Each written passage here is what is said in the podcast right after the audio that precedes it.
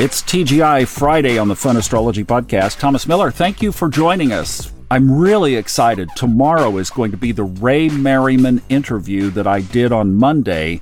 In lieu of reading the newsletter, I'm going to play the entire interview with Ray. So that will be tomorrow, replacing or supplementing, really, the financial astrology piece that we normally would do. If you're interested on an old pro's take on what's going on in the world, you'll want to catch that tomorrow morning. All right, now we have a lot to do today, so let's jump right into it. We have one big thing each of the next three days. So I was thinking, if it's okay with you, why don't we tackle each of the big ones and then we can come down and break apart some of the other things.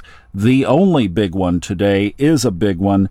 9:50 p.m. the sun squares Uranus. So this is a an Aquarius Taurus square just like we had with Saturn. You remember that? Saturn squared Uranus. And in fact, Ray and I talk about that on the interview you will hear tomorrow and its implication in the financial markets. Taurus, of course, being the financial planet.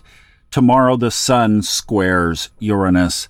That also could have surprises built in for us individually. I am going to be doing some extra intending around this over the next day or two. Also, one other thing I'm doing personally, as I was looking at some money decisions earlier in the week, some things that would be rather impactful, I'm going to set those aside until early next week. Just going to let that energy pass. It is a square after all. So that's big one number 1 today. That time again 9:50 p.m.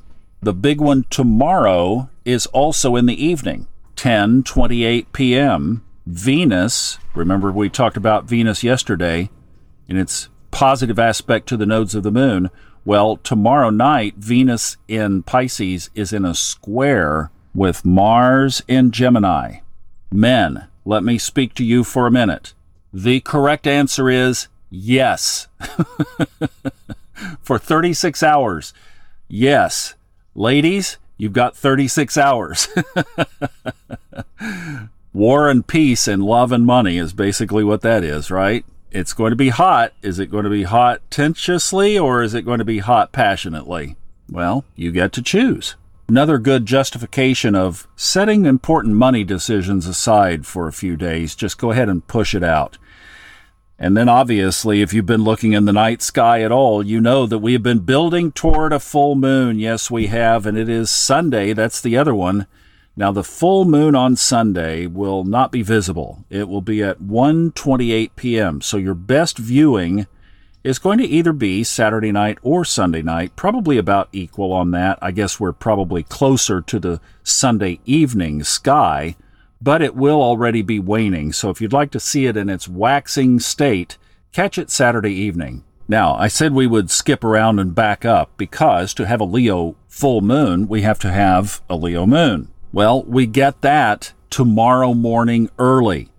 3:48 a.m. Eastern Time, the moon enters Leo. Don't worry about the void, of course, today on Friday. It doesn't happen until just a couple of hours before that ingress or that transition into Leo, so everything happens for most of us while we're asleep on Saturday morning. Now, you know how we talk about full moons being those periods of the month where if you talk to a police officer or a school teacher or somebody working in the emergency room at the hospital, etc., etc., they always roll their eyes and they go, "Oh yeah." Well, if that's normally a full moon, how about one with Uranus at a T square to that full moon? In other words, sun and moon are opposite each other, correct?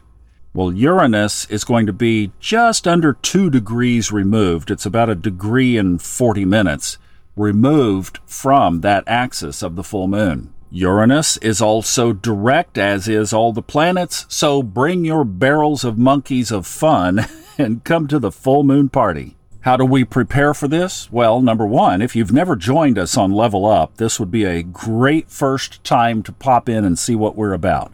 That's Sunday night at 8 p.m. Eastern on our YouTube channel, Fun Astrology Podcast, and our private Facebook group.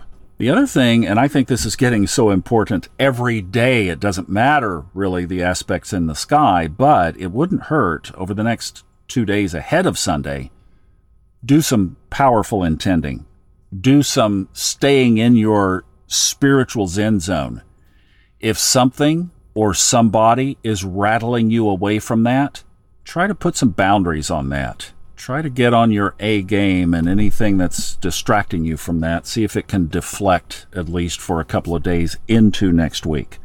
Wow, we set it all up under six minutes. How about that? I hope you have a wonderful weekend. See you back with this very exciting and relevant interview with Ray Merriman tomorrow about what all is going on in our world as we talk about these two new audiobooks that are out. Have a great day, TGI Friday, everybody. See you tomorrow with Ray, Sunday night on Level Up, and back here on Monday.